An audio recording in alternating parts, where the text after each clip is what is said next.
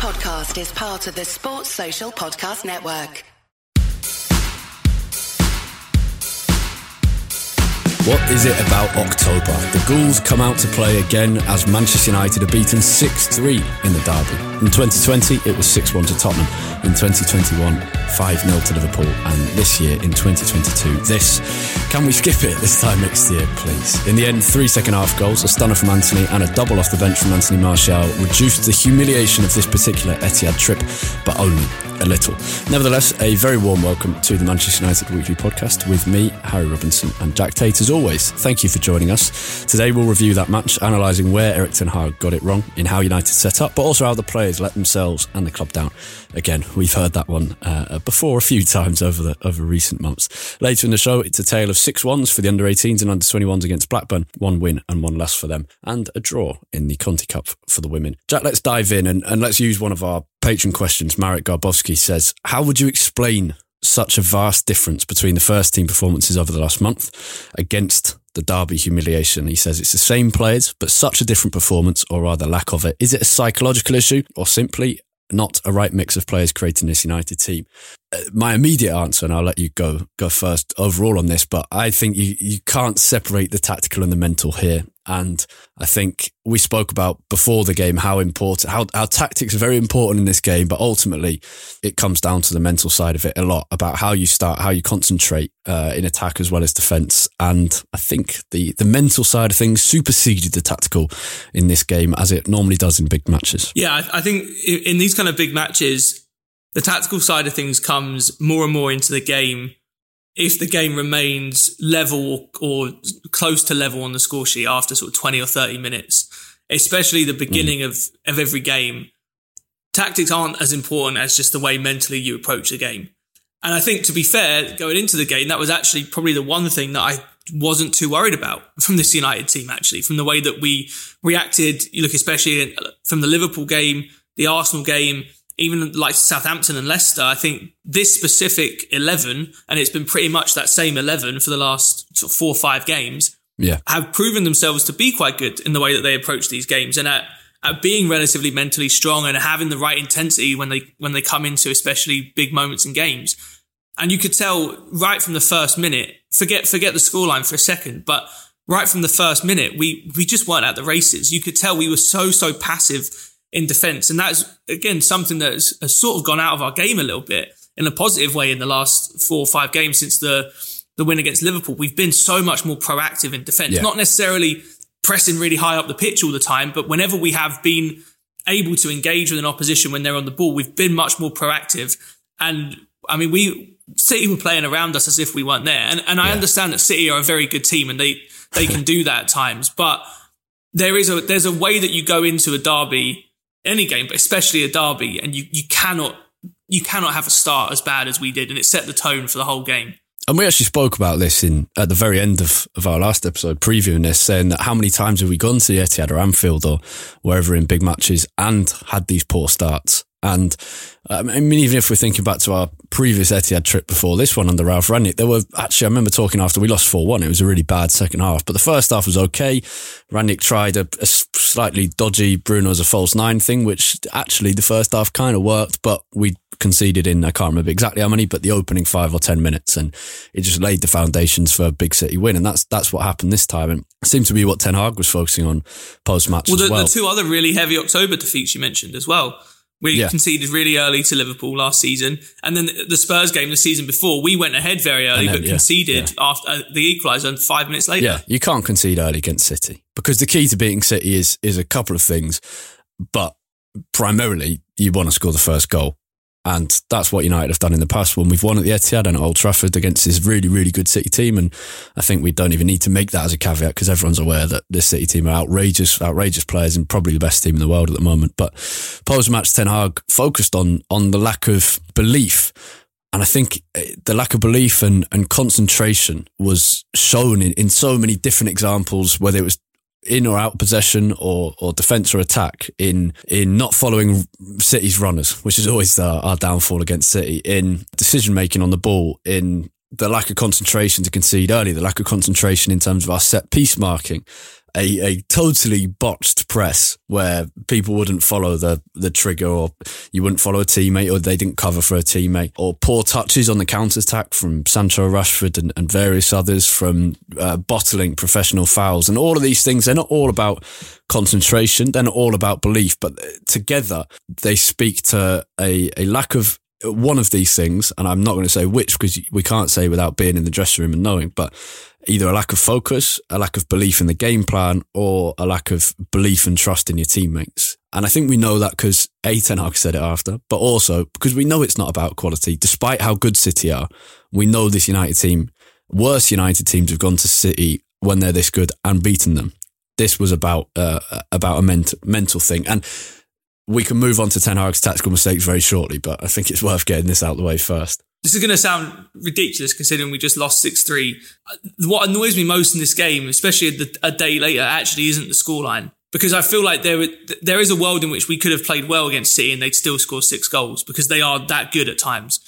But it was, even before the scoreline got out of hand, I was, I was angry even at 1 0 after yeah. 20 minutes because even with that, we we just weren't playing any part in the game. You could tell that we did not have. We've we've praised a lot of the players in this in this team, like Martinez, Malacia, even McTominay. You know that since the first couple of games of the season, our intensity, our tempo has been really really good in games. Yeah.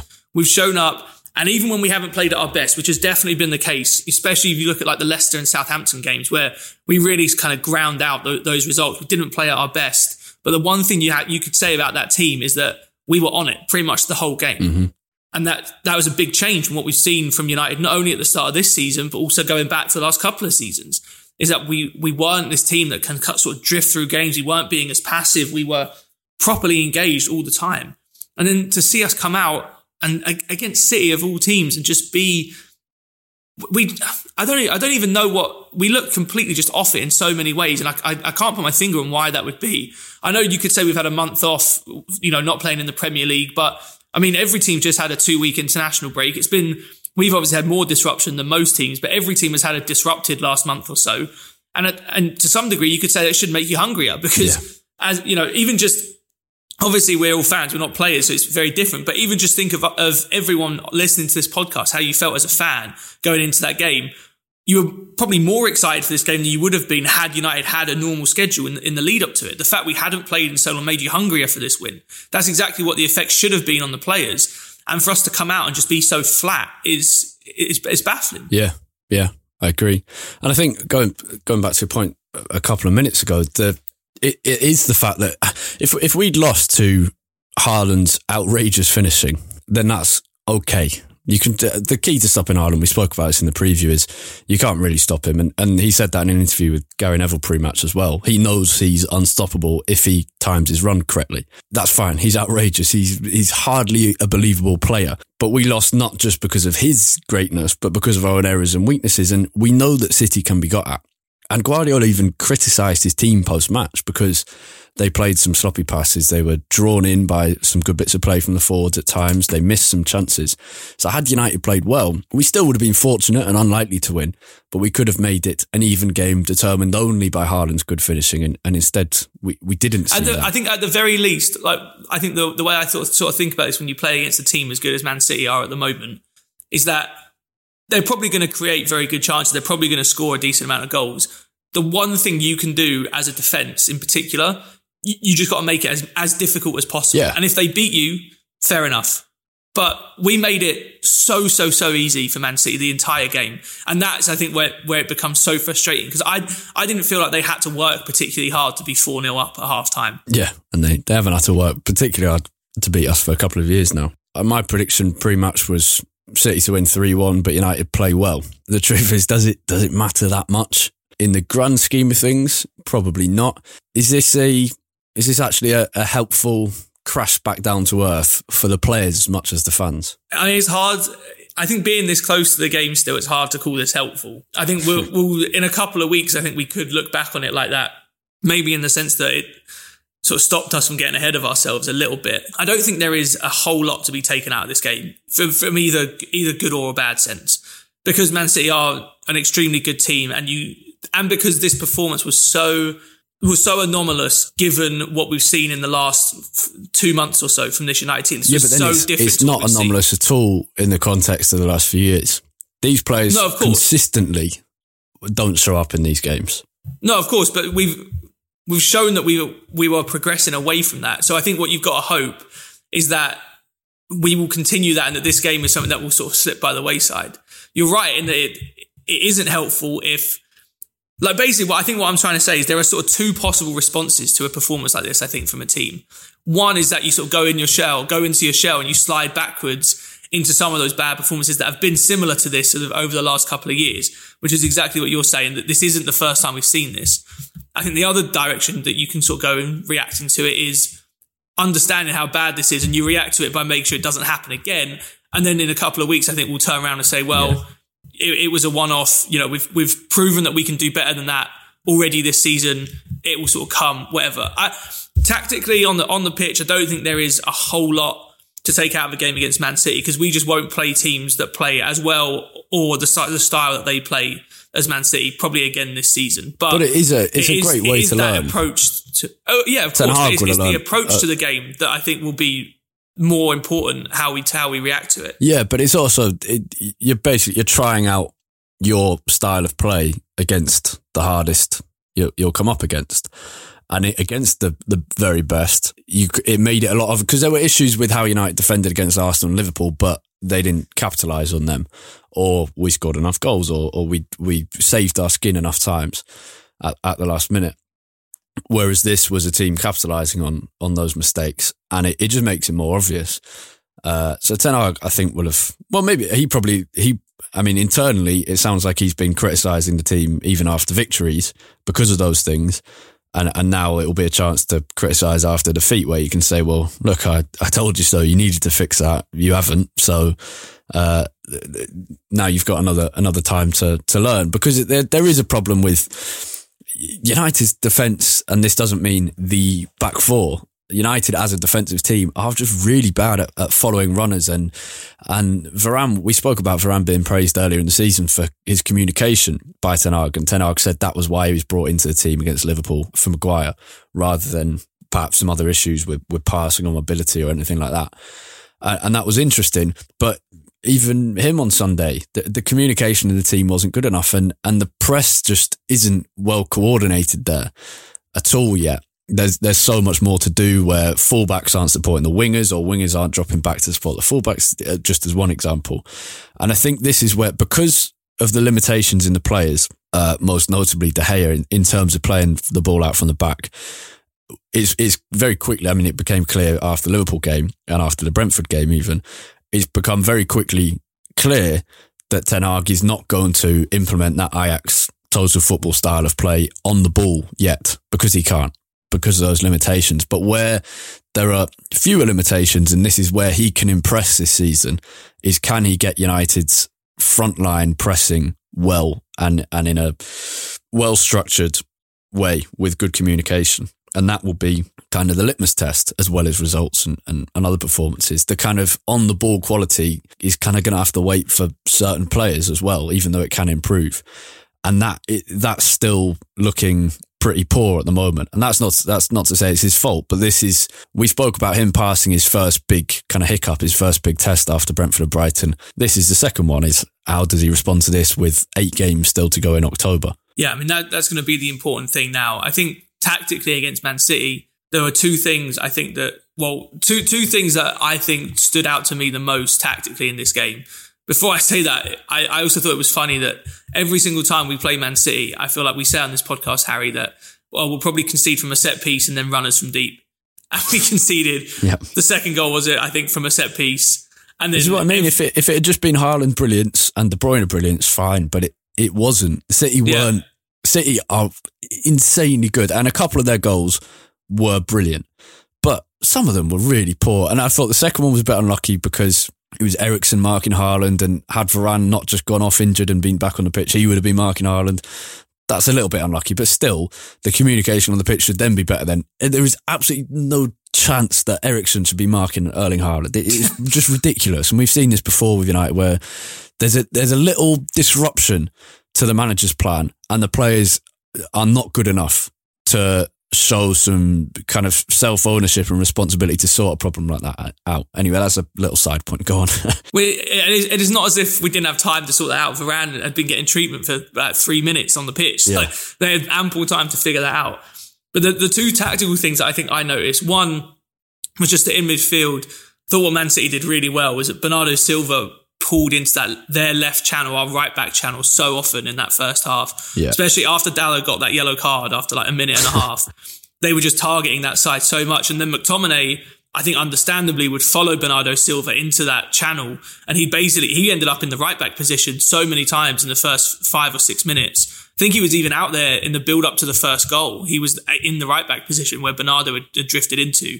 And then that, and then you've got Fernandes and Eriksen basically as your central midfielders trying to mark that, mark that area where De Bruyne is operating, which is never going to end well. I think that was one thing where we we just didn't seem well prepared for how to deal with players drifting into spaces that you might not expect, which is a hallmark of, regardless of the fact that we, we might not have known to expect specifically Bernardo Silva going specifically to the, our right back channel. The one thing you expect when you play Man City is that they're very, very fluid and players aren't going to stick to their positions. We, yeah. we needed to be better prepared for that. And then the other thing in defense again was we just seemed a little bit, it seemed like we didn't know what kind of defensive structure we wanted to play in it didn't. It seemed like we weren't committed to either a high press or even a mid press or in a, a, in a deep block. But I think that's the every time that's the belief issue Ten Hag was talking about. Yeah, I don't think he was talking about belief on the ball because we didn't get the ball very much, and I don't think confidence was the problem there. There was a couple of poor touches. There were a couple of bad decisions made by, for example, Antony shot twice where he probably should have passed it. Bruno played some ridiculous balls as he always does. One of them came off, most of them didn't. I, I don't think that was what he was talking about. I think it was about the the confidence in yourself to to be aggressive and proactive in pressing, in your positioning, in stepping into a challenge, and also having the belief in your team, the belief and trust in your teammates to back you up, which is what Liverpool were so good at, did so well for for so many years now, and right now that seems to be off. And I, I was watching Match of the Day on catching up yesterday, and Klopp and Alisson after their draw against Brighton 3 all, both talked about that lack of confidence. And I don't think it meant a lack of confidence in attack. I think it's the it's the trust in your team. If Ten we know Ten system from Ajax is it's and this is the same with Klopp and, and, and God, I mean, it's same with most teams, but some teams like Solskjaer's are more about individuals. It's so crucial that every part of the team's working to support the other one. It, it's all a big circle. It, every, everyone relates to, to another in terms of, in terms of cover and responsibilities. And I don't think that belief, Ten Hag's managed to transmit that belief yet in terms of being aggressive and proactive in, in how you defend because there was many examples where Antony would go up and press on the right wing and yeah. Dalot would be just a, either not go at all, which we've seen plenty with United in the past, or just be a little hesitant in it. And that comes, maybe that's Dalot. Maybe it's he doesn't believe that Varane will uh, come and cover him. Maybe Varane doesn't believe that. Whoever, it, it all comes. We can't tell who that is. It, it's hard. I could go back and rewatch a lot, and maybe we'd be able to tell kind of which player it's down to. But that's not really important, actually. That that Ten Hag can sort that out himself what's important is it's clear at some point what Ten Hag wants his game plan to be is not transmitting on, or did not transmit onto the pitch on Sunday. He also made some some errors himself, and I don't think he reacted quickly enough and adapted the team quickly enough. I think Casemiro should have started all this, but it's clear that the keep the the foundations of his game plan were not transmitted onto the pitch by the players, and I think that's probably belief and confidence in it from the players. And that, that's something that naturally will take time. But I think what you hoped was that especially after a longer time on the training pitch than we expected we'd have, of given all the cancelled games before the international break, that that might be something we would be, have improved at yeah. since the last time we saw United. But that is naturally something that will take time to bed in because it is a, it is a new way of playing for these players, and it is of of all the defensive styles that you could try and try and play with, pressing high up the pitch is the one that takes the most coordination and the most trust in all of your teammates. It's something I can remember going back to pre-season, I remember us talking about how you know United had looked pretty good uh, at pressing much higher up the pitch at times, but the issue was often with the fullbacks not sort of being included in, in that. And I don't actually, to your point, I don't think that's necessarily like when that happens, I don't think it's necessarily the fullback is the one at fault. I think it's more just the entire whole is not working properly yet as a unit so that everyone, it needs to become like almost like second nature that you see someone making one move and you know exactly that you should be going in tandem with that. And it, it's just something that's going to take time for this United team. And it's about kind of similarly to what we talked about on the ball with Ten Hag. At what point does he try and become this playing out from the back and sort of playing more like he did at Ajax on the ball? And he's sort of been a bit more pragmatic than that in the last sort of month or so. How, how do we how, how do we go with that off the ball as well? At, at some point, I think that Ten Hag will want to make this United team a side that is going to press really high up the pitch and will be that really well well drilled, really cohesive unit that will be able to know where they should be given what other players are doing. But mm. until we get to that point, how pragmatic is Ten Hag going to be in making us maybe press a little bit deeper or maybe not have much of a press at all and sit deep? I, I thought that was just the thing that was missing against Man City. It was it was a little bit of nothing of everything rather than just going all in on one way of playing. Are we going to just sit deep as yeah. we have done other games against City? And it's not great to watch, but it, can be effective. But it all it didn't seem like it's we committed to that. You, you you cannot beat City at their own game. No. Oh, and it also watching the game also it just showed again the value of having a goalkeeper that you can trust and rely on with the ball at their feet. Because yeah. the couple of times we did manage to put a decent press against on against Man City, they're, they're effective. It's like they're playing with an extra man on the pitch because of Ederson. And as soon as you try yeah. and then close him down, he's so good at playing those balls. If he's got, I, I, can't even count the number of situations in this game and just in City games in general where Ederson will have a player sort of shutting him down from either side and he just plays a pass straight through the middle into midfield and then City are away. Yeah. I thought it was interesting actually. Quite a lot of the game, we weren't pressing him. We were kind of setting up in a. Uh, there'd be three players: Rashford, Sancho, Antony would sit on the defenders, but because there's no kind of there's not that much point pressing Ederson because he, will get himself out of it, and instead we sat there, so I, I, didn't mind that. But then Ederson's just so good that he can. We've spoken about this with De Gea. De Gea hasn't got that. De Gea can do long passes quite quite well actually. What he can't do is that medium distance one backs, yeah. to either very high up fullback or to a winger who's dropped deep or to the to the centre mid who's gone wide or something like that. Whereas Ederson, well, and it, and it was it was also that even time. when we did get in because uh, you're, you're right, we did get in some decent positions there where we, we sort of let Ederson have the ball and sort of said, all right, then let's see what you can do. But the problem again is that we're not good at tracking runners. Yeah. And Man City have very good movement. So uh, even if you manage to get Ederson maybe stuck for five seconds or so, you then don't track runners properly and, and they can play through yeah. us. It's like, it's like watching a nature program. It all goes in slow mo. It's like the inevitable every time. Every time you watch a nature program, you know the lion's going to eventually get like the springbok or, or whether it's in the sea or safari or whatever. And you know every time that City are going to do that to United, and and then you see kind of the flapping around trying to escape where like that the before they even went one 0 up, the chance where yeah, all the McTominay blocked one, De Gea, De Gea saved one, save, and then yeah. yeah. it was like the, that's kind of the flapping around the the the the sharks like got the seal in his mouth and he's waving him around, and that's United kind of just flapping trying to, and they we got free, and then you, eventually you, you're bleeding, and then uh, you're suffering, and then finally the, the, the kill comes in. It was um, pretty brutal. It, it often is against City. Um, any positives? I think apart from uh, there's Antony and Martial. I should have said that the other way around to avoid confusion. Martial and Antony. Um, but also, I think there's some obvious changes to make, which is also helpful. Yeah, Mar- Martial, I think was the biggest bright spot when he came on. I, th- I mean, we, we said before the game that he was the kind of striker that would suit this match. And I think we've already seen if he can be at his best, he still has a lot to offer this United this United team just because of the style that he plays. I think it benefits so many of our other players having Martial in that role. Antony, I thought I've got to say I've, been a bit disappointed so far with Antony's general play. I thought I thought he was going to be more direct and a bit more I, I don't know what it's not. It's not just pace. It, I just thought everything he does seems a little bit slow. But in the second half, he did grow into the game, and you saw with the finish and his finish against Arsenal that there is a yeah there is a lot of talent in there, and he, the way he can strike a ball, we need to make better use of that. I just think in some game, I'd actually really like to see as much as I I really like Sancho. I think he's played really well this season. I'd like to see us line up with Antony and Rashford out wide because I think sometimes when, we play Sancho and Antony, especially in games like this against City where we don't see much of the ball, I just think sometimes having both of them on either wing, it can stop us from being able to stretch the game as much because neither of them are wingers that are really going to go past their man on the outside. They're much more want to come inside and sort of link the play better with whoever's playing at striker. So yeah, I think I'm intrigued, especially in a bigger game, to see Antony and Rashford on either side with either Martial or Ronaldo up. Yeah, front. to be fair, that's what I thought he'd start, and I I think he should. I, if Martial, I mean Martial's fit enough to come on, so I think Martial should have started that game because uh, the two things United really lacked were were Casemiro and Martial effectively. In that Eriksen is not designed for that role and was guilty of not following his runner too many times, not doing the professional foul when he needed to for the fourth goal, I think it was. Um, and the, the Foden goals a couple of times, Eriksen just didn't follow his, his man. And then he was beaten at the corner, but that's not his fault.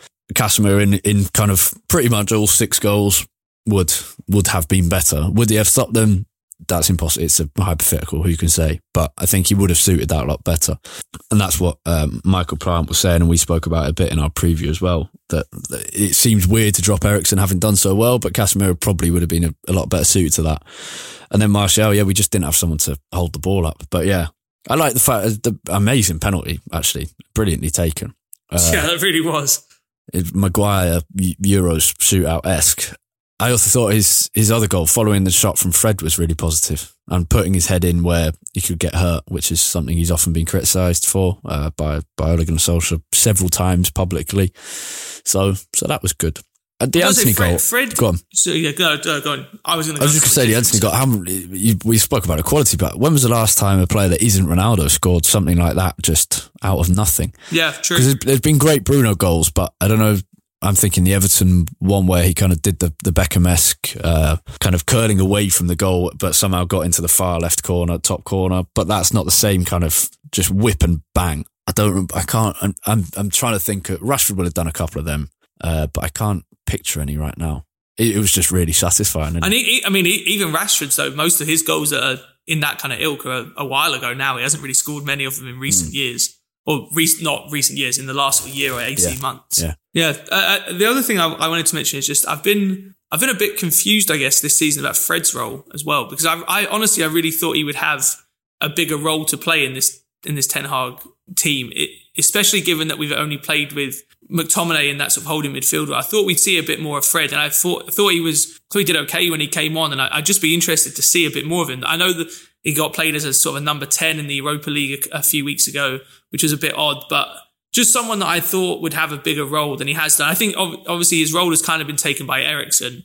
And, and I don't think Ten Hag sees him as a number six, which is fair enough. I don't think we see him as that either. But yeah. just someone that I thought would have a much bigger role than he has so far this season. And especially against a team like City, we've seen in the past how effective Fred can be just for, for lack of a more sophisticated analysis, just because he he just runs around a lot.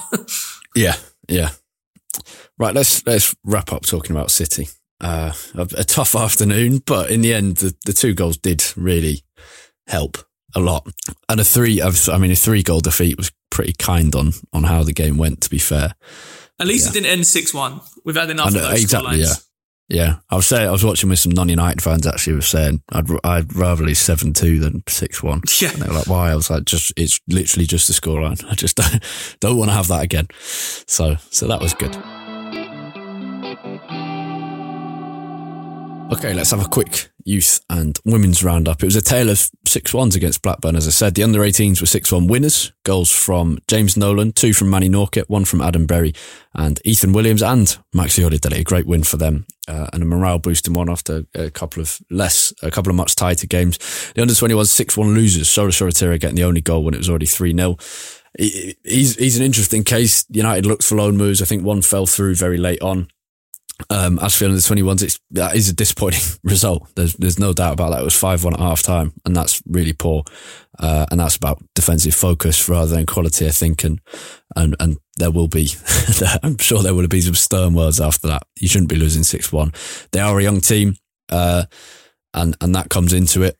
This happened last season. United won, lost um, 6 1 to Chelsea and 6 1 to West Ham, I think, and then improved a lot after that and that has to be the case again. It, it's a, it's about learning from those games. United women drew one one with Aston Villa in the Conti Cup at the weekend. Villa then won four three on penalties. this is a group stages, so United aren't out. It's the, the tournament has a shootout at the end of every group stage game that ends in a draw, so the winner gets two points instead of one. It's an interesting idea, whether you like it or not. Anyway, United lost uh, lost four three on penalties, but get one point in that. Uh, and the United women go into an international break. The next game is the middle of October. In low news, the standout performer of the weekend was midfielder Ethan Galbraith, who was named man of the match for commanding midfield performance for Salford City at home to Grimsby Town in a 1-1 draw. Loads of Reds in action in the Championship. Ethan Laird played the full 90 for QPR in a 2-1 away win at Bristol City. Two United players came up against each other, Alvaro Fernandez and Amad. Fernandez for Preston North End at Sunderland, where Amad was playing. Fernandez played the full 90 minutes in a nil-nil draw, keeping a clean sheet. Amad came on for the final half an hour couldn't make the, the desired impact. Hannibal also played as a second half substitute, him for Birmingham City. They had a 1 1 draw against Sheffield United at Bramall Lane. Soon after Hannibal came on in the 65th minute, Birmingham levelled uh, just six minutes after he came on. And it was the ex Red, recently departed in Summer Tahith Chong, who assisted Troy Deeney's equaliser. Charlie Wellens came off the bench for Oldham in a 2 1 defeat against Wrexham. He played 21 minutes for the National League team. Matej Kovar, the goalkeeper, is in action in the Czech Republic in his homeland for Sparta Prague. He played the full 90 again as their first choice keeper in a 2 1 win, uh, despite his team being reduced to 10 men early on.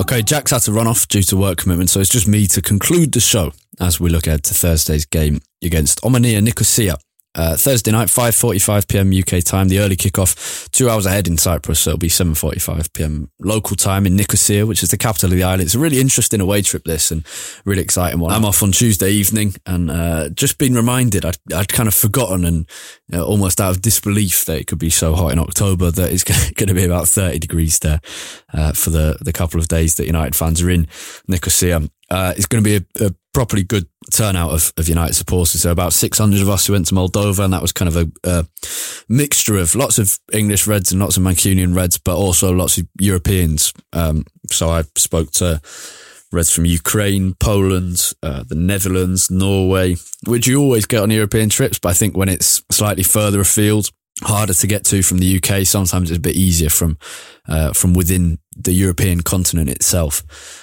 Uh, so probably a, a bigger portion of them. This time there, will be a lot of English United fans travelling because Cyprus is known A for its wonderful beaches, brilliant weather and brilliant food and everything and, and great culture, but also, but also in many circumstances, uh, for, for party places like Ayia Napa. So there'll be plenty of United fans going maybe on Tuesday or Wednesday and then staying for the weekend and enjoying themselves in Cyprus. Uh, the team that we're playing on are from Nicosia, which is the capital of Cyprus. Um, it's it's one of the few kind of uh, Cypriot towns, at least on the on the Greek half, uh, which is the southern half of the island, without a beach. So it, it's very different. It, it's you you don't fly if you go into the Greek side. You don't fly to Nicosia. Instead, you fly to Larnaca, which is on the beach, or Paphos, which is uh, a bit further further away. Um, but it's a, a, really interesting place, Nicosia, and the club's interesting as well. Uh, Nicosia is Europe's last divided capital. There's a United Nations buffer zone in the middle. Uh, you can expect soldiers there and elsewhere, uh, but it's a very safe place. It's been divided since 1974. Omonia from the Greek southern side of the island and of Nicosia, the northern side of Nicosia and of Cyprus is Turkish claimed. But yeah, Nicosia is different. No beach. Uh, there are good ones close by. Uh, and because of that, it's not particularly well visited, especially the Turkish side. But it's an old city with, with really good food and drink, like especially good, I've been told from my, my Cypriot friends.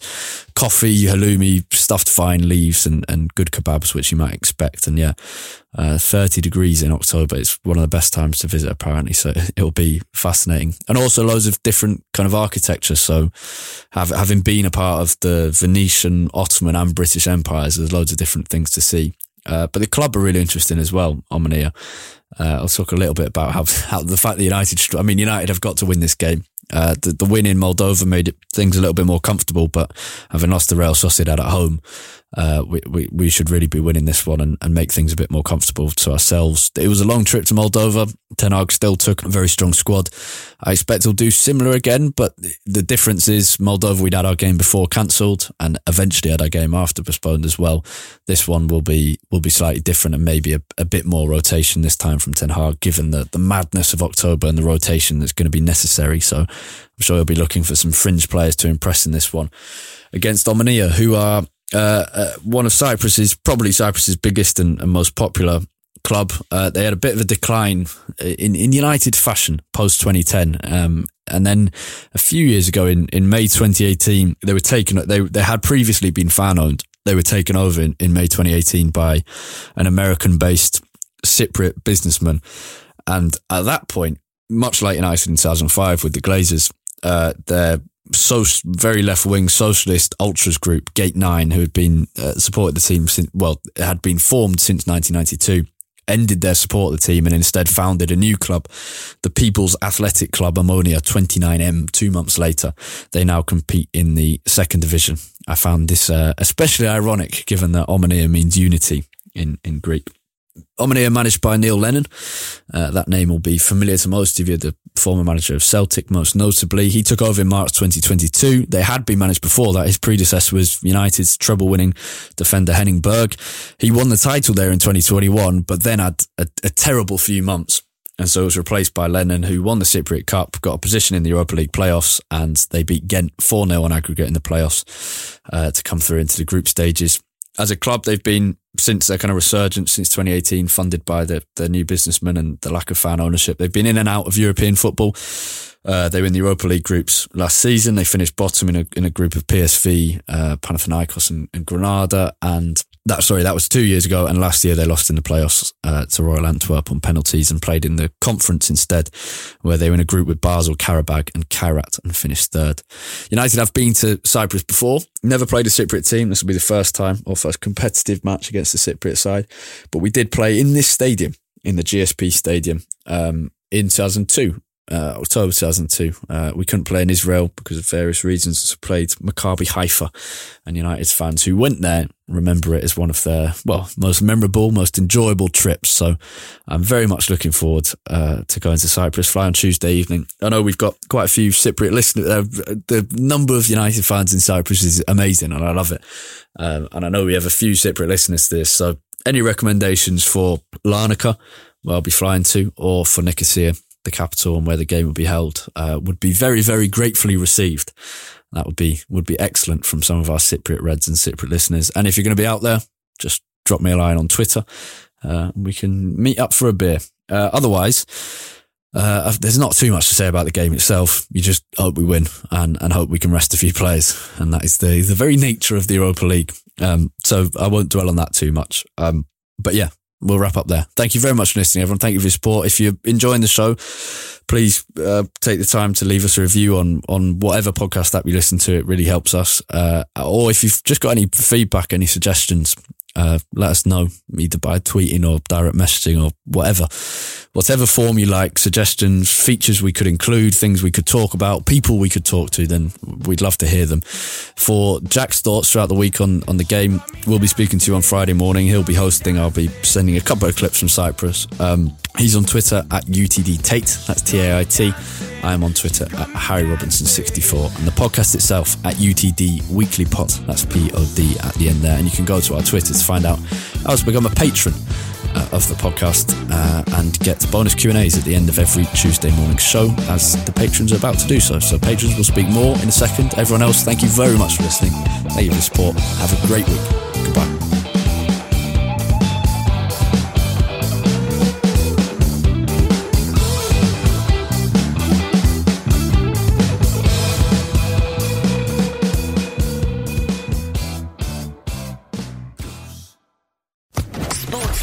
Podcast Network.